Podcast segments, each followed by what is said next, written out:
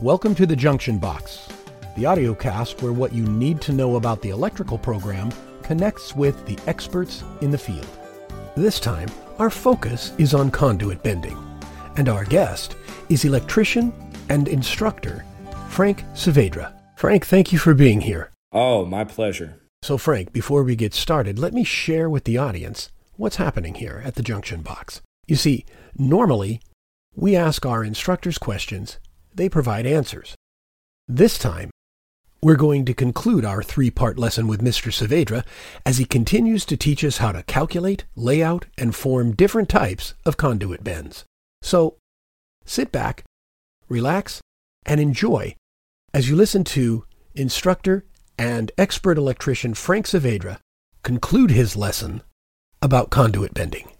So, we've we've gotten into stub ups. So a stub up, basically, the way we lay that out is we just have to measure what our desired stub up length is, and subtract our take up, make our mark from the end of the conduit, and bend. So and we're bending and we're aligning that to the arrow, right? We don't want to forget that.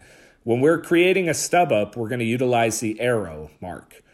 So we want to make sure the hook is facing the end of the, the conduit that is the stub up end.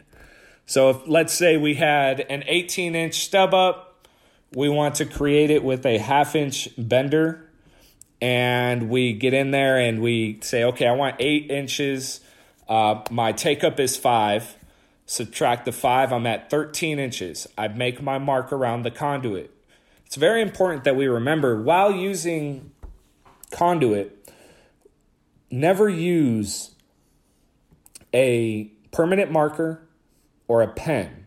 It's extremely hard to get rid of those, and we, we don't want a bunch of marks. Our customers don't want to look at your mark around the conduit with permanent marker. Okay, so always use a pencil. It is extremely important that you use pencil when bending conduit.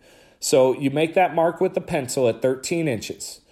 Now you align your arrow with the hook facing the end of the conduit that is going to be the stub up. Then you're going to bend up at 90 degrees.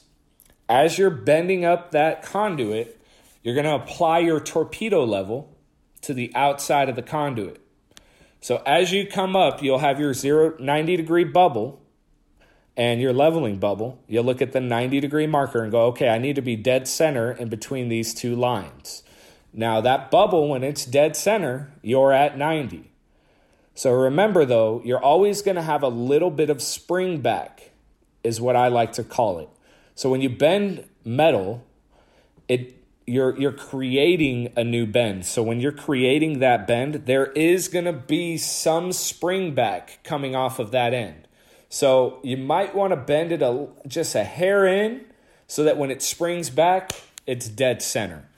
So that's our stub up. Now, let's say, for example, we're we're out on the job site and um, somebody's up taking measurements. It could be somebody you're working with. It could be uh, another apprentice. It could be a journeyman that's running you.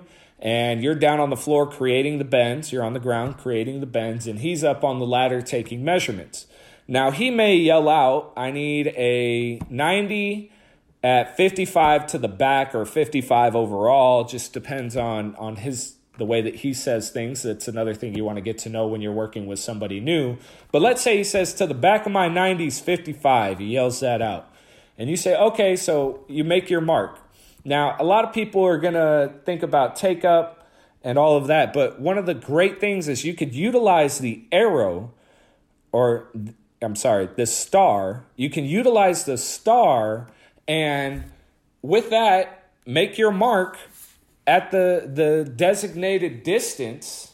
So if he calls out, I need a, a 55 to the back of my 90, you measure 55 inches to the back of your 90, and then you make your mark, align it with the star, and create that bend. Now, when you bend that up to 90, to the back of your 90 will be exactly 55 inches.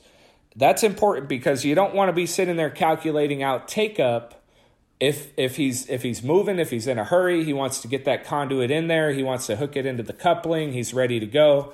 you don't want to be sitting on the ground doing too much math. Okay, so when you're doing a basic 90 and, and he says to the back, it's always better to utilize the star. Now, when we get into our back to back 90s, it gets a little bit more complicated. Now, we can do a simple stub up. You want to know the two distances of the stub ups, you want to know your distance in between. So, you're going to take at least three measurements. You're going to get stub up one, stub up two, and the distance overall from back to back of the 90s. So that'll be our, our distance. We'll call that D. Uh, stub up 1 we'll call S1, and stub up 2 we'll call S2. Now we're going to add all of those together. And then what we're going to do is this is where the gain comes into play. We're going to subtract gain times 2. So if you have a half inch stick of conduit and your gain is two and a half inches, well, you multiply that by two because you're creating two 90 degree bends. Those two 90 degree bends are going to create gain twice. Now, the gain happens on the back end of the conduit, right? So, where it's coming out of the shoe is where your gain is being created. So, because that is, is what's happening, we have to be careful. So, if I know that I'm going to gain two and a half inches, so let's say, for example, I've got a 15 inch stub up on both sides. So S1 and S2 are both 15. I add those up, I have 30 inches. Then let's say my distance between is 25 inches. Okay, so I've got 25 inches in between. I've got stub up one of 15, stub up two of 15. Now I would add the three of those up. So 15 plus 15 is 30 inches, plus another 25 inches is going to get me at 55 inches. So 55 total inches of, of linear distance that we have. So now I'm going to subtract my gain. My gain is five inches, right? It's two and a half times two, which is a total of five. So what I need is I need to make sure that the conduit that I'm using before I even start is at least 50 inches long right? This is important because if we're trying to utilize all the conduit possible, we may have a stick on our lift or in our, our pile that is 50 inches long. Maybe it's 55 inches long. We may have to cut a little bit off, right? But we want to utilize as much material as possible. So, with that 50 inch length, pre cut distance is what it's called, we're going to go and we're going to make our first mark. Now, the first mark is simple it's a simple stub up on one end we take the 15 desired of the stub up, so we subtract the take up. That's five inches on a half inch stick. So our mark, it's going to be 15 minus 5. It's going to be at 10 inches from the end of the conduit. Now we align our arrow, make our mark, align our arrow, create that 90 degree bend. This is the easiest part. Right? Now, on the next part, we can look at the other end and go, okay, well, there's two options here. I can either make my mark, measure from the back, make my mark at exactly 25 inches, and bend from the star. That's one option. Now, the problem with that option is I have to bend where my star is going to be at a point where the other 90 is behind me. Now, the problem with the other 90 being behind you while you're creating the bend is that it's hard to sight. When it's hard to sight, we have difficulty making sure that they're both perfectly aligned. We want them perfectly aligned because we want to make sure that we don't have what we call um, a dog leg. Um, we don't want the 290s to be crooked, right? We want it in line. We want it to look neat and workmanlike. So that being said, you can do that if you're a little bit more advanced. You'll be able to uh, eye it from behind you and, and be able to bend it up. For an apprentice level electrician, I recommend another way. Now, this way, it, it gets a little bit more complicated. Now, we're going to bend from the arrow and we're going to bend up. We're going to keep that 90 in front, front of us. The reason we do that is we can take the handle of the bender, sight down where that other 90 is while it's vertically in the air and we can sight down and verify that we're in line. Now, if I keep that in line and continue to bend and keep constant pressure and bend it the 90 degree angle up towards me, then this is possible, right? So I, it, it helps me keep everything in line. So it's really important for, for our apprentice level electricians to utilize this.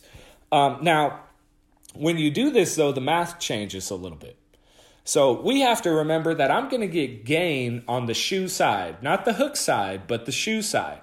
So if I do that, I know I want 15 inches on my stub up, right? So if I'm going to create this bend, I know I'm going to have two and a half inches of gain. So if I make my mark and I make my mark right at 15 inches and I bend it, what do you think will happen?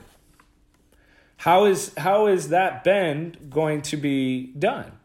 Well, the problem is is I'm going to lose 5 inches, right? I'm going to lose 5 on the take up. So that being said, I'm going to want to measure from the end of my stick.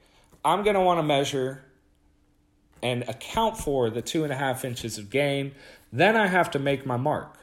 Now, when I make that mark, I'm going to bend that up towards me, right? So it's really important, and your instructors and everybody that you're working with are going to really work with you on this. This is one of the more difficult bends when we talk about back to back 90s. I highly recommend if you're able to do the star version, the star version is the fastest and most efficient way. Now, the other version will keep you in line and make sure that you uh, don't have a dog leg and what we like to say is if we lay it down on the table and we start moving it and it's barking, right? We call that a bark. When you hear it moving and bouncing all over the place, it's barking, right? That's that dog leg. So we want to make sure we don't do that because we want it to be neat and workmanlike.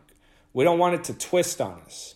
So um, again, constant pressure on that foot pedal, making sure we're aligned and creating great measurements. Now, there's just a little bit of math involved in bending 90s. It's fairly simple, um, but it's it's important for our industry. 90 degree bends are some of the most common bends you'll you'll do out in the field.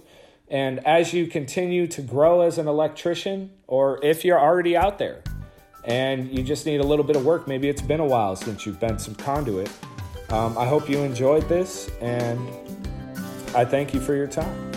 This concludes this edition of The Junction Box. Join us next time as we continue to learn from the experts here at SJVC.